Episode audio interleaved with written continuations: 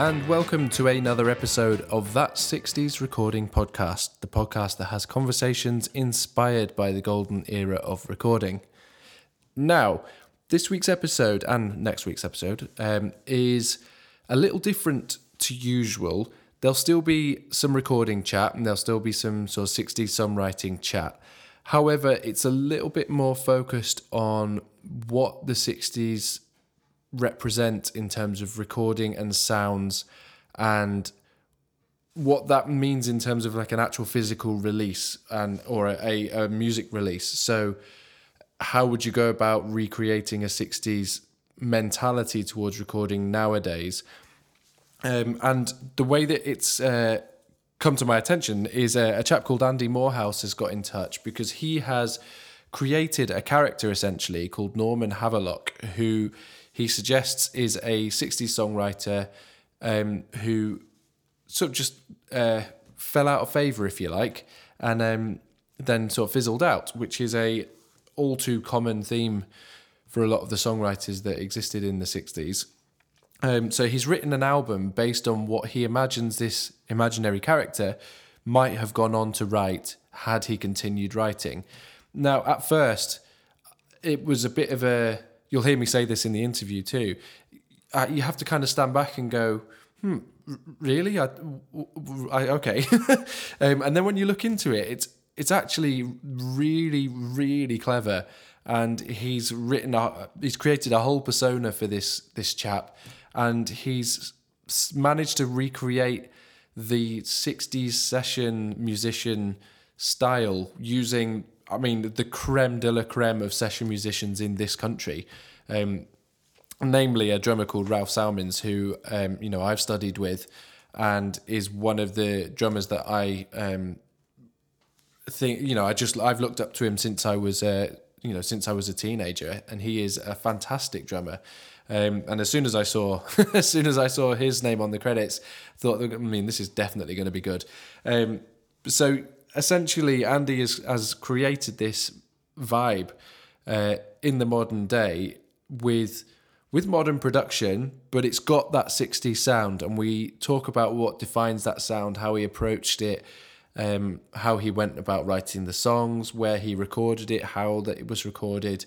Um, so essentially, what I'm suggesting is this is a little different to normal, but it's something that I think uh, gets to the heart of what we discuss a lot on this podcast. So stick with it and hopefully go and check out the album, which will be out by the time uh, this episode is airing. Um, and listen to the album either before or after you listen to the podcast. Um, and hopefully use some of hopefully these these ideas that we discuss will influence your songwriting or production and uh, at least get you thinking as it did with me about what the 60s mentality really is and how that is relevant for us in the in the modern day. So anyway, here we go. Uh, Andy Moorhouse, uh, aka Friends of Norman Havelock.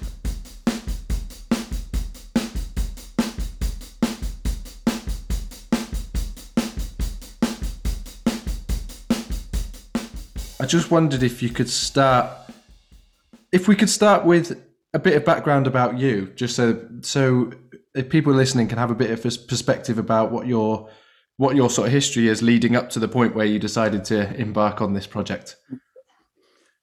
Yeah, of course. Um, thanks, Jen. Thanks for um, thanks for having me on your podcast. Um, I suppose my background goes back quite a long way with music. Um, in the late '80s, I was in a, a group called Playing the Magnificent, and um, worked.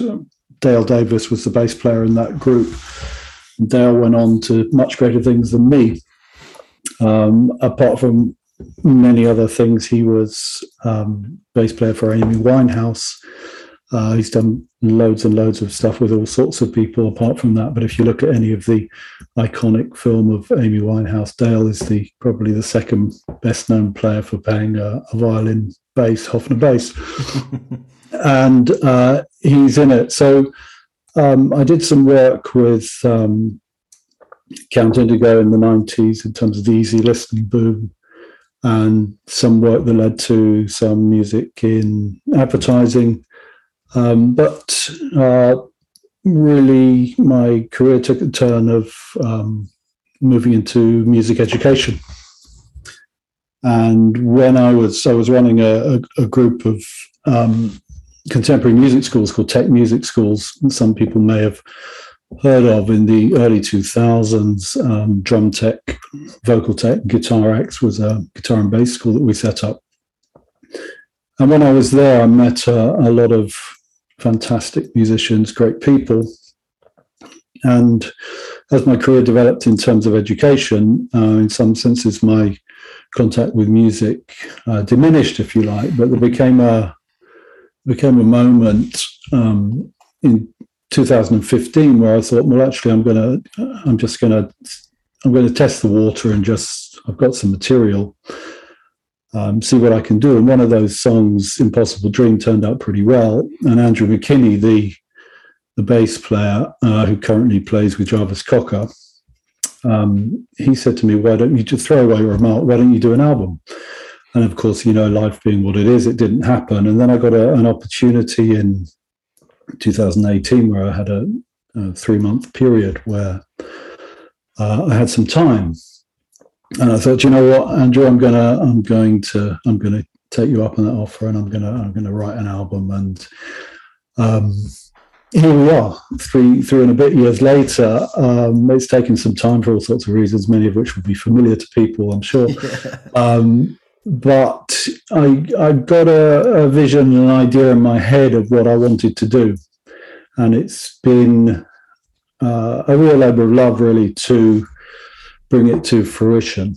And so, from that initial sort of writing period of three or four months over the summer of 2018, um, taking some songs that uh, had actually been recorded a lot earlier in my or, written a lot earlier in my career and then added you know then written a lot of new fresh material as well. But i wanted to make it as a coherent whole if you like. So it was very much about getting an idea for a record and trying to build the material around that. So because i've got this this long running not just love of music, but a, a, link with a lot of really talented, super talented musicians and things that I've known as, as friends and colleagues over the years. I was very fortunate in that I could draw upon um, their goodwill and good nature, and uh, they they um, you know gave a lot to help create the record. What is it about sort of '60s specifically? Um, not just asking that question in because of you know this is a, a 60s podcast but the, the album is very focused on sort of 60s into early 70s what is it about that era that i'm, I'm kind of thinking before before the album came together why did you go down that avenue of, of any of the ones you could have picked?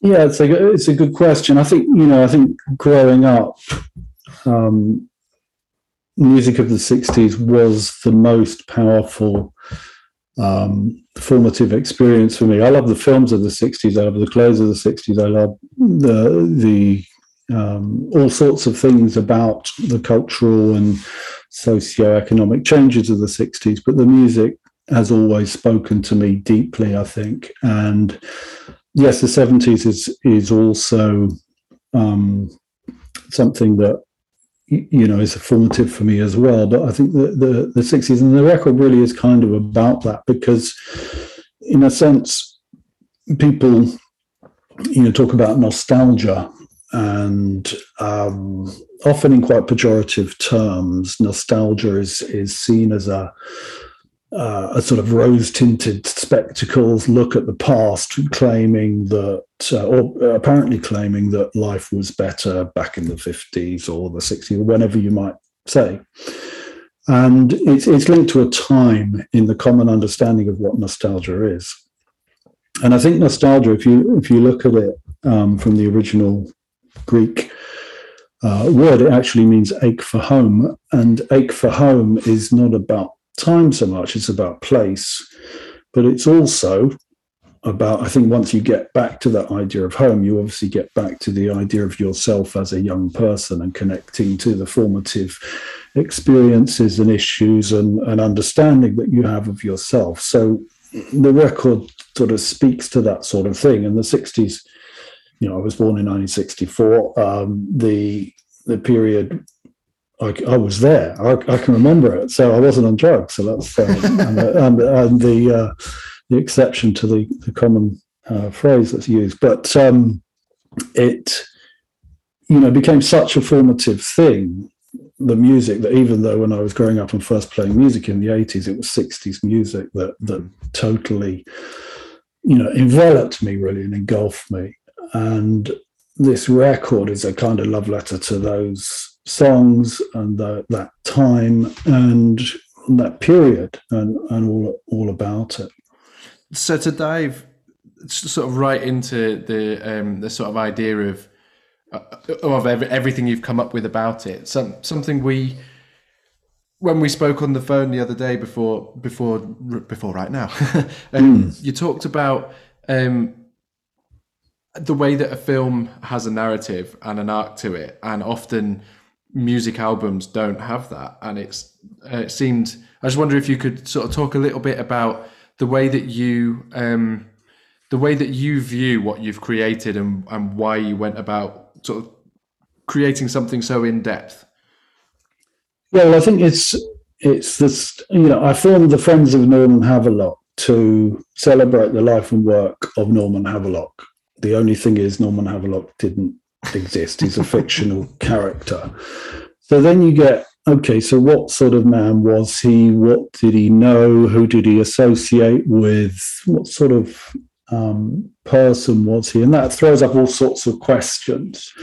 But I think one of the one of the things is in in, in to, to your point about film and things. Film is often very genre based. So if a if a film director says I would like to write a Western and I'm going to set it in 1850 in Phoenix, Arizona. Nobody bats an eyelid.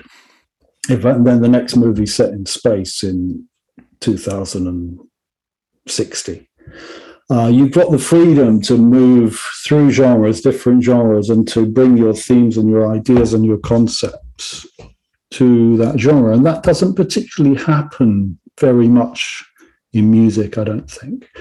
So the the the record is kind of a character study of Norman. Who is he? What sort of person is he?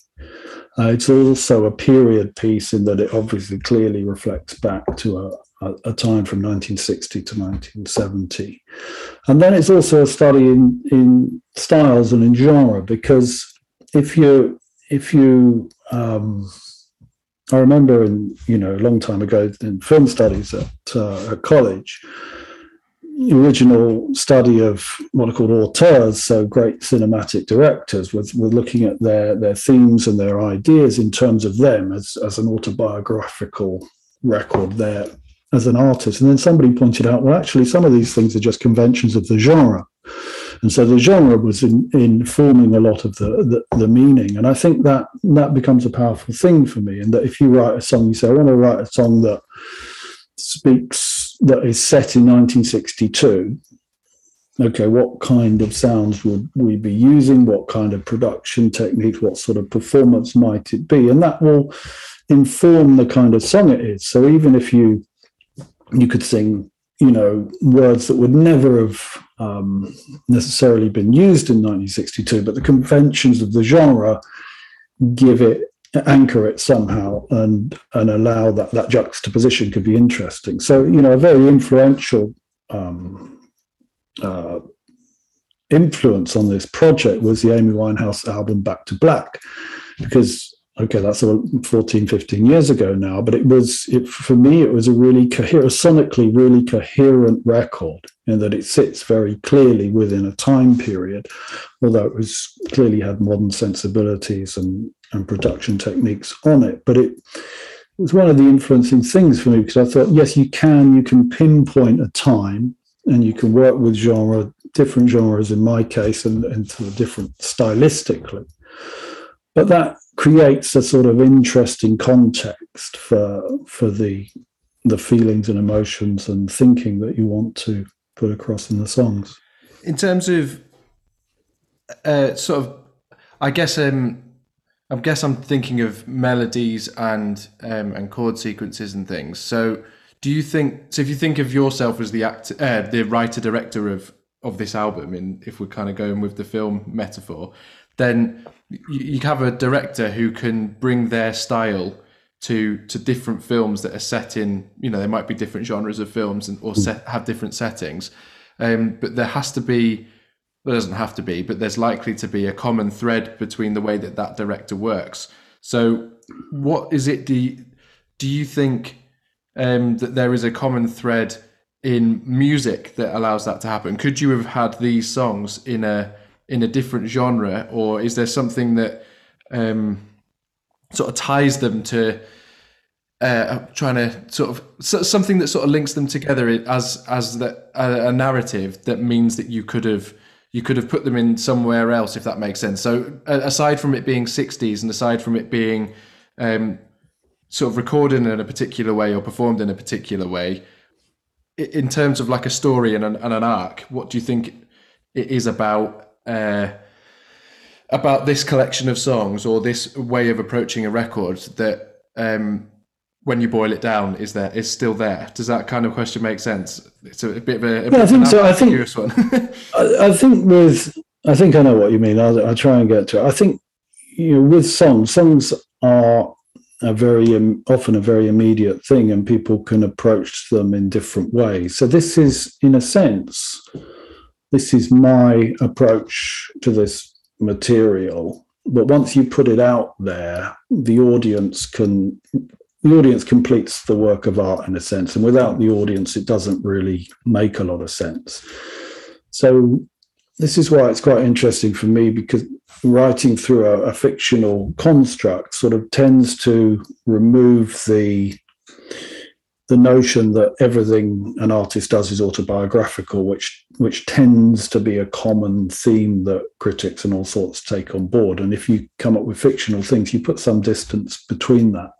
But I think it's really that could the songs exist in a different context? Yes, I think they could. They could probably be rearranged in different ways, recorded in different ways, and they would they would, you know, rather like I suppose um, people have said Star Wars is a western in space, and and precisely, and, exactly and, it, and, it, and it is it is that that's precisely what it is. It's a Roy Rogers type. Uh, um, you, you know uh, Saturday morning western set in in the future in space and I think in a sense you can do that with songs so if you choose to reposition them in in terms of genre you can change how they feel and how that how they sit. You can you can go pretty much anywhere. so, what them. do you think makes? I'm kind of getting quite deep into this now, but I'm really I'm really curious about it. And the, the reason I'll, I'll, explain the reason I am is because I, I, have this project that we spoke about, which is the, the one I'm doing with Ron Ryan, which mm. actually is like real similar version of what what this is, but Ron yeah. existed. Um, yeah, and he said, well well done, yeah. Well, he sent me some demos of songs, and the production on them was uh, very 80s and 90s MIDI sounds. And I, when I heard them, I had to look past that mm. those sounds and see that there was a song that I could make um, that spoke to me, uh, you know, as a I guess a producer on the project, and it spoke to me, and I, I, I could imagine how I would make that that sound. And it took me for a couple of the songs, particularly, it took me a little bit of convincing on the band side of things for me to go, no, look, please just go with me on this, and I think it will come out good. So there, there's a, an underlying essence of that song there, and, and I guess that that exists in these songs too. So I wonder what you what what do you think that that underlying essence is? What makes the song work in in the way so you know what makes the story of a great film work what makes what makes the song uh you know doesn't matter what era you plonk them in what makes that song work for you um, I think there are lots of potential things. Um, often it's themes that are present in a song or, or, or whatever. So there may be themes that have relevance. So if I don't know, take a song like The Times They Are Changing, for instance, uh, written um, well, in 1963 or so, I think. Uh, maybe slightly wrong on that, but um, uh, you know, within the first half of the 60s. Yeah. Uh, that song has been covered many, many times, many, many hundreds, if not thousands of times. It might be played on a on a demonstration, so there might be kids hearing that and relating to that song who are a couple of generations down the line from the original teenagers who might have dug that song in, in 1963. Uh, so there's something thematically about that that might be relevant, timeless, universal that people might buy into. So, songs, for instance, about love in inverted commas, there's a universal theme, etc. If it touches people, it pushes the right buttons, etc., that might do it. But I think there's something also about the sound. And I'm, often struck by, uh, you know, been reading quite, I was reading Paul McCartney's lyrics book. Yeah. Um, that I was kindly given for Christmas. and he was talking about how they recorded some um, some of their songs in German um, French in the early days, you know, to, to go to other markets and yeah. things. But it struck me that, you know, when the songs were they were played in Russia quite a lot and things like that, and were a big part of you know how, what Russian teenagers felt. Most of them would not have understood English. So there's something about, and, and many countries all over the world would have heard those songs and been touched and moved by those songs without necessarily understanding the primal language that they're being communicated in, i.e., English. So the other language, which is music and the sound, is communicating very, very powerfully. So I think that's where the the ability and, and those songs are incredibly powerful. 50 plus 60 years on they still exert extremely powerful feelings. Um, why is that?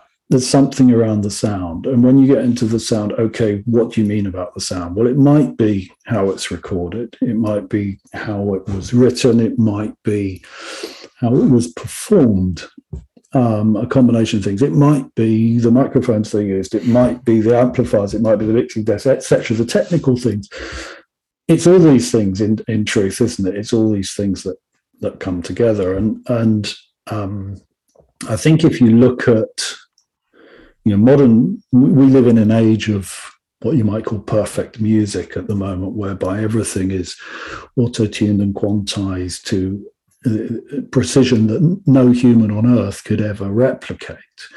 That's that's the, you know that's what digital modern music means, and, that, and that's okay. That can exist. I don't, I don't, particularly have a problem with that.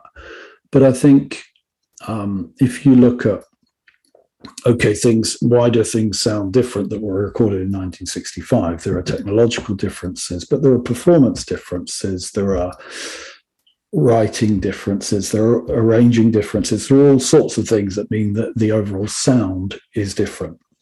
And I think when you you have a a record that sounds good 50, 60 years later and still sounds great when you put it on the turntable, you hear it in the car or it's on your phone or whatever, then it's it's achieved a kind of timelessness. So it no longer sounds old-fashioned or dated. It actually sounds classic yeah. And, um, you know, it doesn't have any pejorative um, negative connotations. Whereas something recorded 10 years ago, it was very fashionable 10 years ago, might sound really upsetting to modern ears because it's no longer it's no longer um, cutting edge sound and so on and and so there's a, I think what I'm getting to is there much has been gained you know society moves on things get you know progress is made things things are gained but also things are lost as well and i think what i was trying to do here was to look look back at some of those things that are lost and particularly around performance and particularly around capturing a performance and, a, and an attitude and that sort of thing and seeing could we could we make that something that hopefully has a kind of timeless appeal I I think you've achieved it, and that's one of the reasons I was really quite looking forward to this conversation. Is that um, the way that you've approached it is you know, I've done episodes on on Bobby Graham, the the drummer, and then uh, spoke to Clem Cattini, and then uh, you know all these guys who were involved in um, the sort of studio bands at Motown or the Funk Brothers, and all these kind of guys. In a sense, you've pulled together the modern equivalent of those people, which might not be um, necessarily household names, but if for those in the know, I mean, Ralph Salmins has been my hero since I was about 16. Um, yeah. You know, I, I remember seeing, and he's not, he wasn't, um, you know, I don't know if he'll listen to this, but he wasn't playing on particularly cool records. I, I mean, I was buying Robbie Williams records because Ralph yeah. was on, was playing yeah. on them. And, uh, he was just, there was something about his, his capability. And then, then the same goes for a, a lot of the other players that you've got on the record. So if you could talk about the way that you pulled them together in the room and just the, that level of musicianship that you know you've kind of recreated this the that 60s mentality of of enormously talented musicians that you can absolutely rely upon to bring their A game. Um, put them in a room do your thing and you get something special at the other end Yeah, I think. Um, well, um, well, thank you. First of all, thank you for recognizing that, and that uh, that you you can hear that and you can feel it when you when you listen to the record. Yeah, you're right. Ralph Salmins is is one of the foremost drummers that this country has ever produced, and I think if anyone has got a week to spare to look at his CV, which is huge, you will see he's played with know, the Waterboys, Van Morrison, McCartney, Aretha Franklin, Bjork. The list is Tom Jones, Robbie Williams. The list is endless uh, 150 feature films, Hans Zimmer, you name it. He did he did the drums for the opening ceremony of the 2012 Olympics. You know, I mean, he just goes on and on and on. And and Ralph, I think, epitomizes the idea of the drumming for me is time, feel, and sound. And if you have those three things, you you can you can set the tone for the whole record. And it's if you haven't got those things it's not that it's a waste of time but you're just not going to be able to maximize the songs if you don't have great drums. So so for me drums is the number one thing and i'm talking to a drummer so i know i know you'll agree with me on this but um it's the number one thing that sets the tone for the record. So very very lucky that um ralph agreed to do it uh, Dale Davis, obviously uh, a phenomenal bass player. Amy Winehouse, Paul Young, Emily Sandé. You know, you can go through a long list of people in, in his life, and someone I've been a you know dear friend for over thirty years. His brother Wendon um, played with D:Ream, and uh, great percussionist, great vocalist. Um, John Wheatcroft, head of guitar at the British Institute of Modern Music. Great player Vern Asbury, who's known as a real top session guitarist, but a really amazing vocalist, and I, I, just love fell in love with what what he was doing, and Vern did an incredible job. Then you got Steve Turner, who's keyboard player for Electric Light Orchestra, amongst other things. Played with Beyonce, Kylie. You go on, on and on and on. He's the string arranger. He did the strings, the Easy Access Orchestra. Uh, Ralph Lamb, Andrew Ross did all the horns and woodwind and, and things. And you got you know, Will Wilde, uh, one of the top two or three harmonica players in the country. You know, so you go on and on, and then there are backing vocalists and all sorts, and uh, Kevin Webster on keys. Um, a great, great group of people that agreed to to do it. So I'm hugely indebted to them. But the, really, the brief was okay. I'll give you the the brief, the sort of uh, for each number. This is a little pen portrait of what the song is, what it's about, what's the vibe, what's the feeling, what's the era, what are we trying to communicate. The demos were quite detailed. So we knew the tempos, we knew the structure of the song, we knew the grooves, we knew the, the and harmonic progressions, we knew the vocals and the melodies, etc., and some some other colours in there. But then John Wheatcroft, he he wrote the charts out, just wrote the charts, and in so they were given with the demos to the players, and on day one of recording in one eight-hour session, we recorded 10 rhythm sections. So that's about 45, 45 minutes a tune. So that's a little, and they hadn't rehearsed them before. So that's like two or three runs through of the tune and then a couple of takes.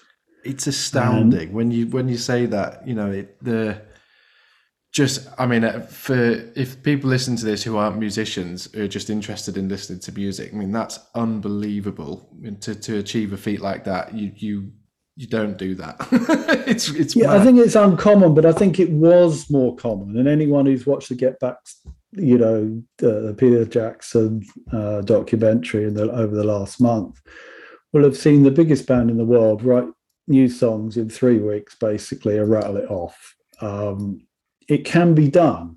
Um, obviously, I, am not trying to compare the, the quality of the output, but I mean, in terms of the mechanics of it, about preparation, about wanting to knowing what you're doing, knowing what the vision is, and then having people with the tech, not just the technical facility to be able to do it, but having the the stylistic understanding of what's required, what are the motifs, what are the what's the vocabulary, what's the right thing to do um, to suit the the the songs as described. And when you get that, it's just magic. And that that after one day, I thought, well, now we have we have a record because that the foundations have been laid. And whatever happens now, we can we can go on and we can build from there. And it, and if the converse is true, if we, if we would come up with say one or two finished rhythm sections in that day, I'd have just thought, well, it's over. I can't I can't make this work you know, but it was it was so refreshing. And I remember Dale saying, you know, it's so good because you come to these so fresh. You haven't been rehearsing them for two weeks endlessly. And would they have been different if we'd rehearsed them for two weeks? Of course they would. Would they have been any better? Who knows? But to me, the, the object was a, achieved and they sounded good. And that just meant that we had the foundation to then layer on the other stuff. So, you know, the strings were for five songs were recorded in a four hour session in Prague. You know, it's preparation, Steve Turner fantastic. I did, you know, I did three three-hour sessions with Andrew Ross and Ralph Lamb, Easy Access Orchestra on the horns. Three three-hour sessions, bingo, done. And then vocals were much the same, per- percussions and add-ons and all the rest of it. And the claps are hand claps, and the finger snaps are finger snaps, and the castanets are castanets. Nothing is programmed; it is all played. Nothing is triggered. And I think that gives it a sound. And that's what I was really after.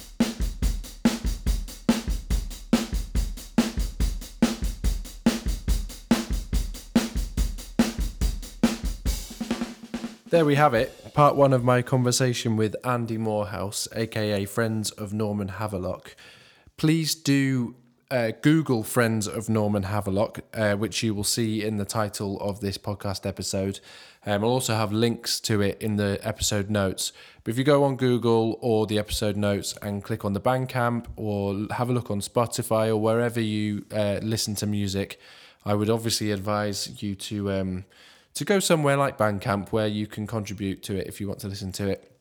Um, but yeah, go and check it out and listen to the album with ears, fresh ears based on this conversation. Uh, it's really, really interesting.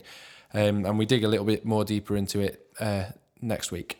Uh, so, yes, um, that just leaves me to say thank you for listening. If you'd like to get in touch with me, uh, which a lot of you have actually in the last few weeks with uh, episode suggestions, interview suggestions, um, that would be fantastic. My email address is joe at allyouneedisdrums.com. And if you visit allyouneedisdrums.com, all of the stems and multi tracks and things I do for Beatles uh, are all up there. Uh, so do go and check that out.